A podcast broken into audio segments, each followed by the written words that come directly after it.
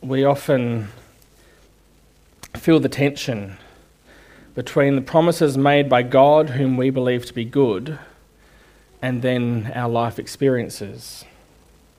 Those life experiences which include bereavements, health struggles, financial problems, trouble in marriages, singleness, worry about our children or grandchildren. And Christmas can, can often heighten those tensions. And I'm not sure about you, but if you've got elderly family members, um, then you might also be worrying about them. Many of them who keep reminding us that that might be their last Christmas with us.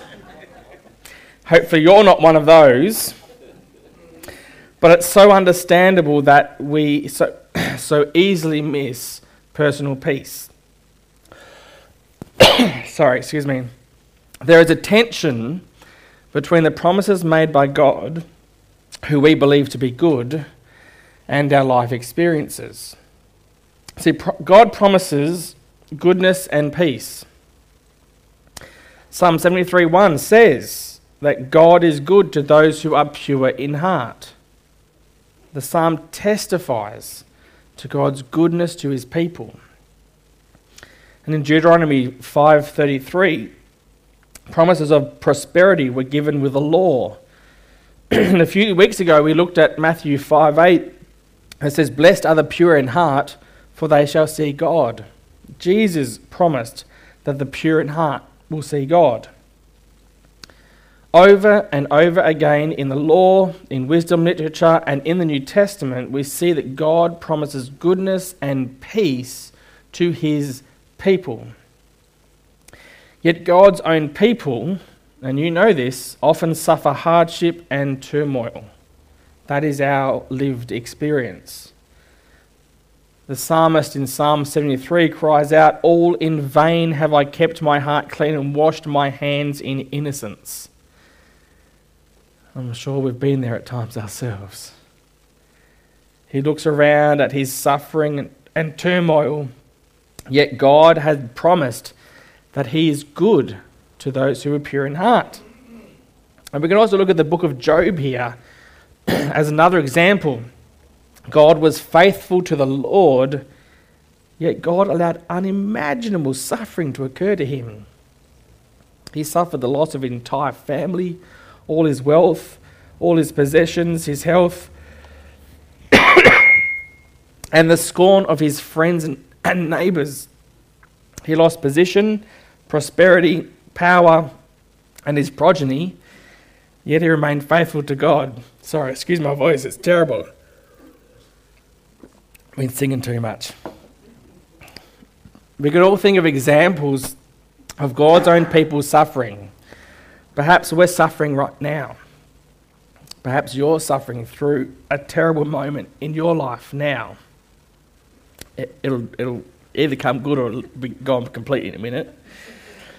hardships and turmoil, they surround you. And you this was Jesus' own experience too. Recall the words of Isaiah 53, where Isaiah speaks of a man of sorrows who was despised and rejected, pierced, crushed, chastised, wounded, oppressed, and afflicted. Our Saviour and Lord knows suffering. He knows turmoil and hardships. His own experience was just like ours. And the tension between God's promises and our experiences can lead to doubt, envy, and bitterness. Verse 2 of Psalm 73 But as for me, my feet had almost stumbled, my steps had nearly slipped. For I was envious of the arrogant when I saw the prosperity of the wicked. In the midst of suffering, envy beckons so that we no longer see God's goodness. When we envy, we take our focus off God and direct our attention to the lives of others instead, which only generates more envy and eventually bitterness. And bitter envy leads to all kinds of sin. James in chapter 3, verses 14 and 16, he lists the following But if you have bitter jealousy and selfish ambition in your hearts, do not boast and be false to the truth. For where jealousy and selfish ambition exist, there will be disorder and every vile practice.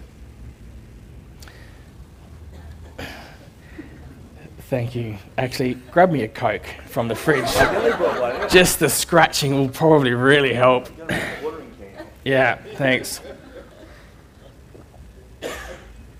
Uh,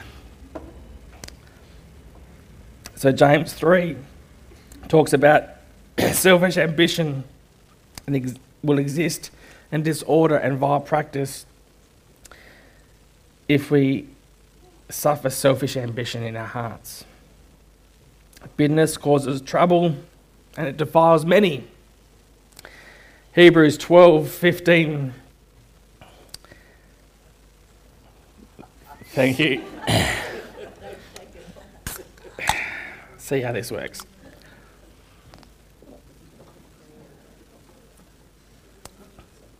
Oh, the scratching is good. Hebrews 12 15.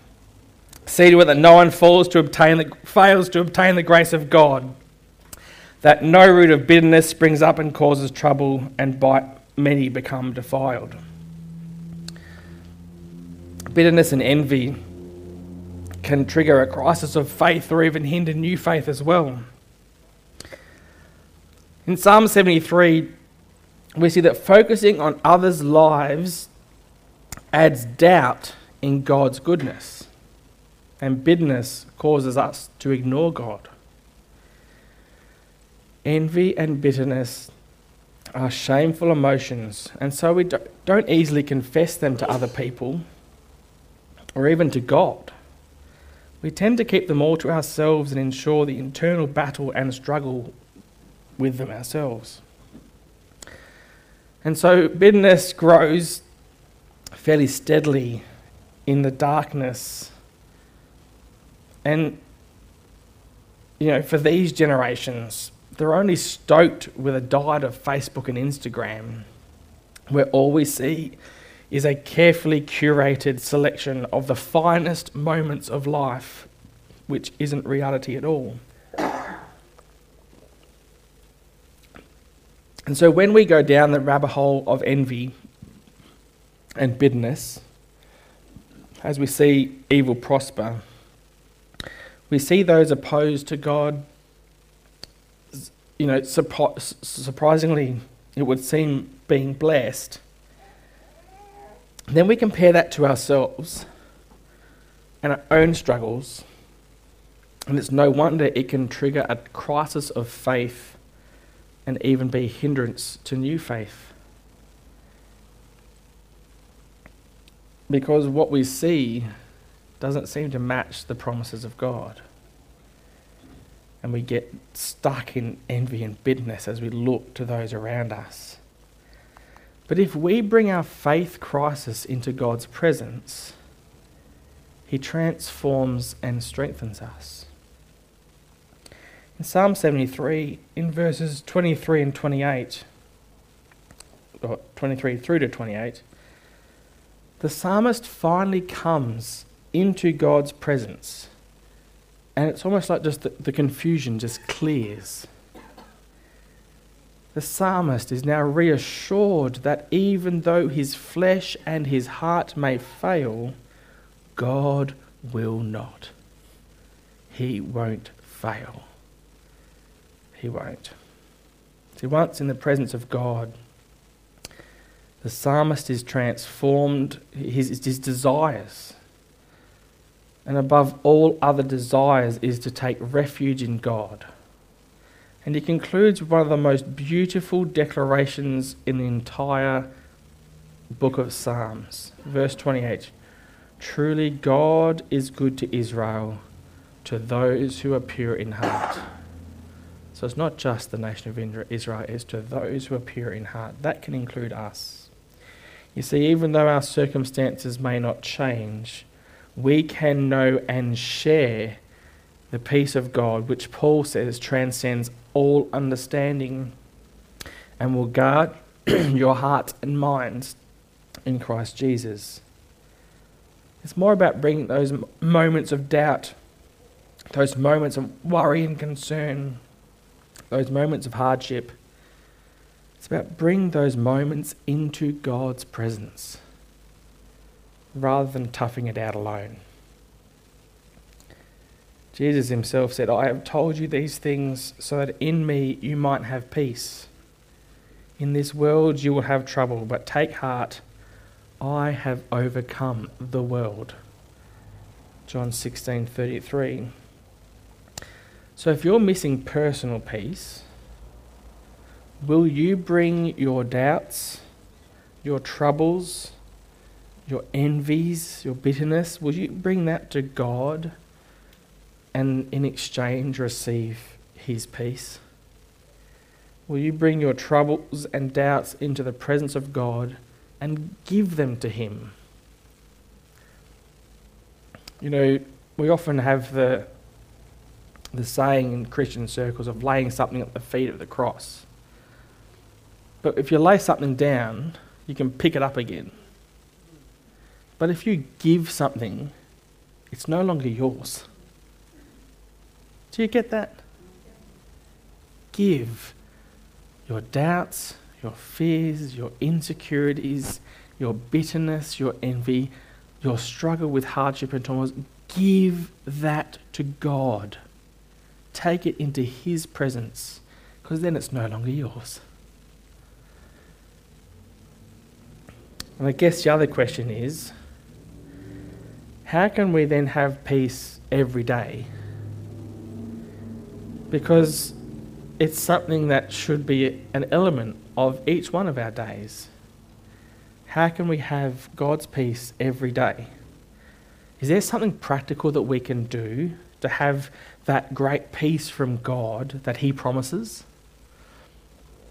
What are some of the healthy spiritual habits we might be able to employ and practice to bring those troubles into God's presence each day? And I guess the question is how does the Christmas story help us find peace for our daily demands? You know, if you think about the birth of Jesus, the spectacular birth of Jesus, I think all we're missing here is angels. Um, but if you think there were angels, there was the virgin conception, fulfilled prophecy, shepherds, choirs of angels, a star visiting magi, and yeah, some strange gifts. It can be hard to relate this extraordinary activity to everyday life. This is not everyday life for any of us, really. And maybe it's, it's helpful escapism, but in the dramatic Christmas story, what can help us find peace for our daily demands? Well, when Jesus, when the family of Jesus returned from Egypt to Nazareth, did Jesus' life continue to be spectacular? I mean, there's been fascination for, for centuries over Jesus, what they call the hidden years, his years growing up. There's been Gnostic books written like the Infancy Gospel of Thomas fancifully describing and uncharacteristic stories of Jesus bringing clay birds to life and raising people to life. It's all fiction and fantasy. Um, but in Luke's gospel, we're actually given just a little snippet of a more ordinary account of Jesus during those growing years. And it just says that they returned home. And if you want to follow along, jump into Luke chapter 2. Um, they grew and became strong, filled with wisdom, and the favour of God was upon him. See, Jesus grew up in a poor Jewish home. His hometown, Nazareth, was a rural area where people fished or farmed. And it's here that Jesus learnt and practiced the family trade of carpentry. From age two, when the Magi left, Jesus' life was the ordinary, normal, regular life of everyone else. His lived experience was just as the son of a carpenter. He didn't grow up in a palace like Moses, even though that's what the Prince of Peace deserves. He didn't have all the trappings of a fine upbringing that we would expect of royalty. Jesus lived an ordinary, normal life as a kid. I like some of the, um, the, the creative minds that go to things like this. I remember seeing a cartoon of Jesus as a kid and Mary saying, Jesus, get in the bath as he's standing on the bathwater. Like, it's just those sorts of things. We want to fill in the time of Jesus' upbringing, don't we? We want to know what's going on. And in Luke 2, we're given a little snapshot. Because if you think about your life as a child, I don't think any one of us would say that our childhood was spectacular. It was probably cool for us. There's probably bits that we look back and think of fondly. But I don't think any of us would go, I had the most spectacular childhood you could ever imagine. Right? It's just not our experience. And it wasn't Jesus's either. His was just like ours, completely ordinary and normal.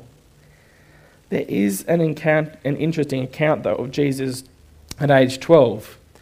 See, the family had travelled to Jerusalem for a religious festival, and they were unable to find Jesus as they returned to Galilee. And so Joseph and Mary, they rushed back to Jerusalem and searched the busy city for their son. And after three days, they find Jesus. So it's not hard to imagine their concern. Parents, have you ever lost a, a child? You know, as a parent, it's really upsetting and concerning that you've lost your child. We've got all the different scenarios running through our head in a flash of all the terrible tragedies that might have befallen our precious child. And most of us, we find the kid in two minutes hiding in a rack of clothing or around a tree at a park or something, you know. But can you imagine this going on for three days? Can you imagine the angels that came to herald Jesus looking down and thinking, What? They've lost him?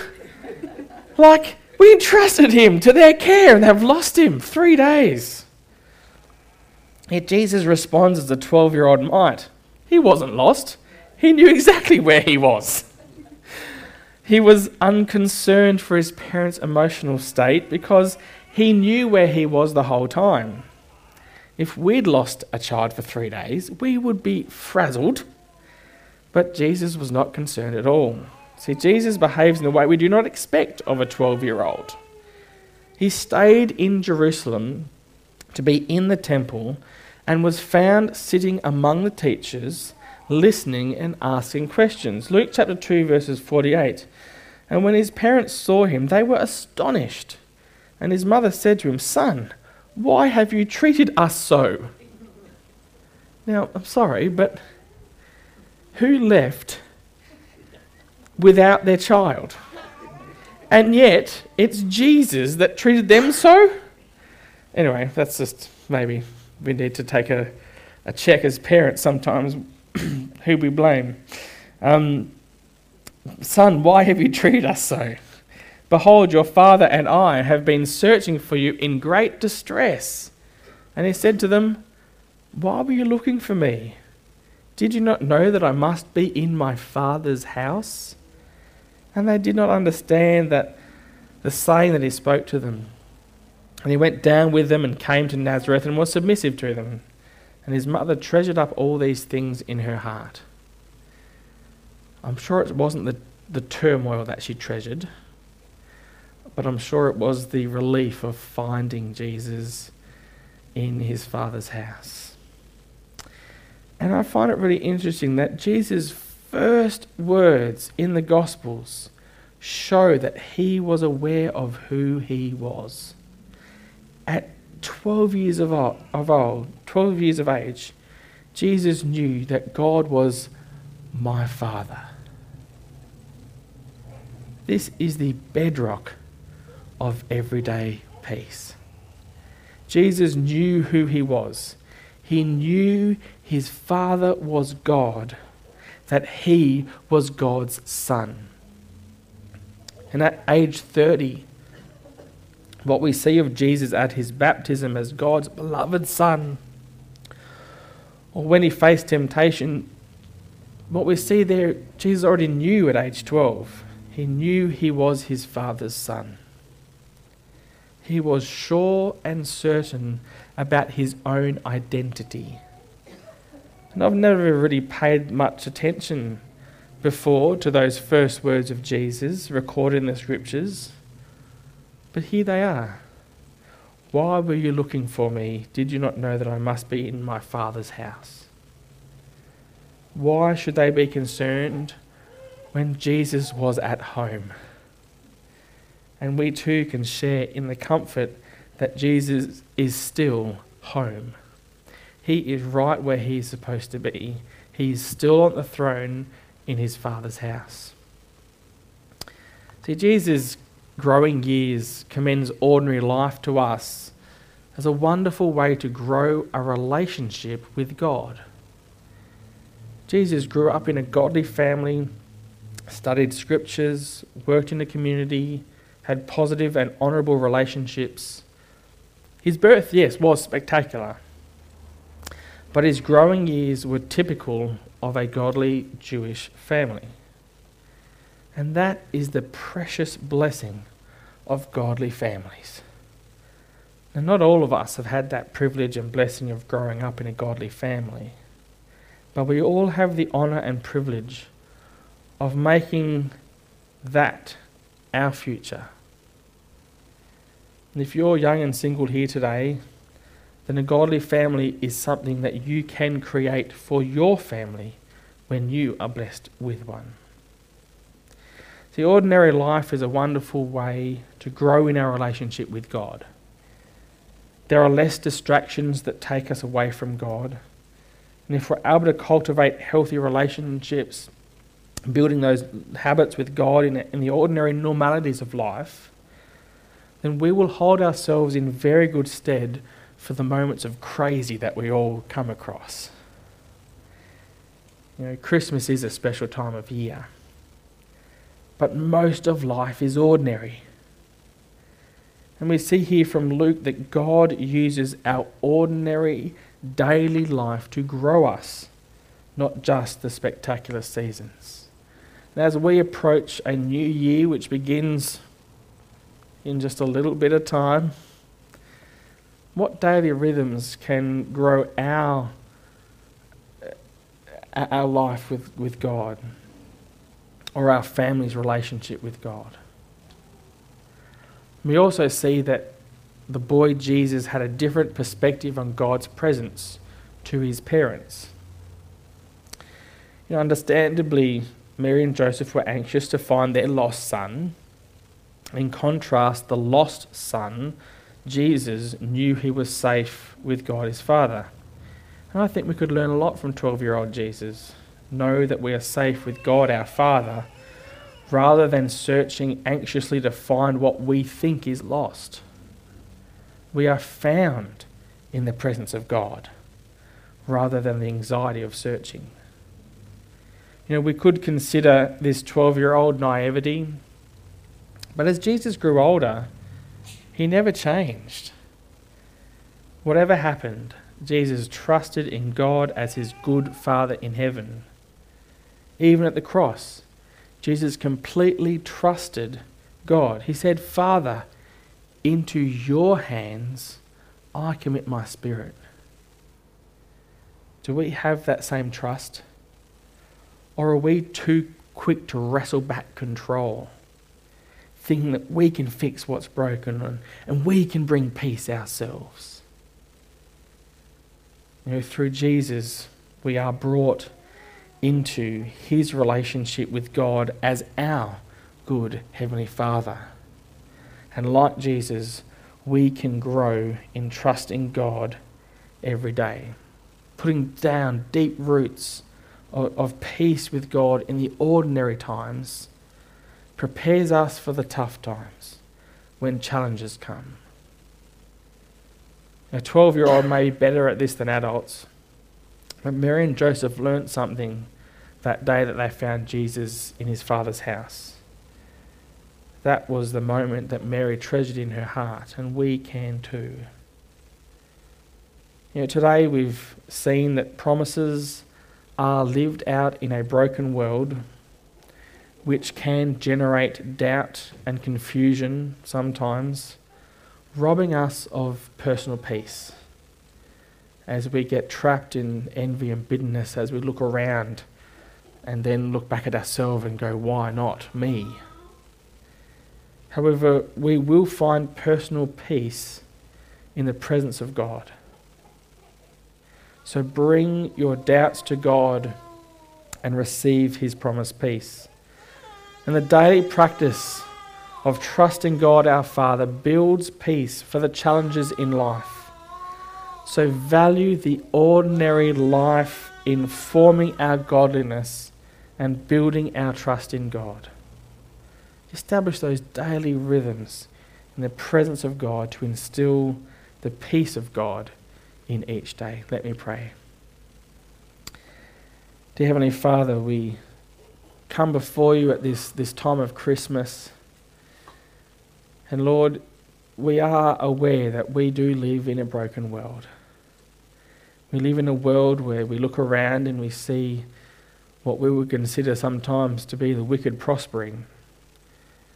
We look around and we see the excess, we see the happiness, we see the joy, and then there's that little tinge inside us of, of envy sometimes because there's little things within us that we wish were better.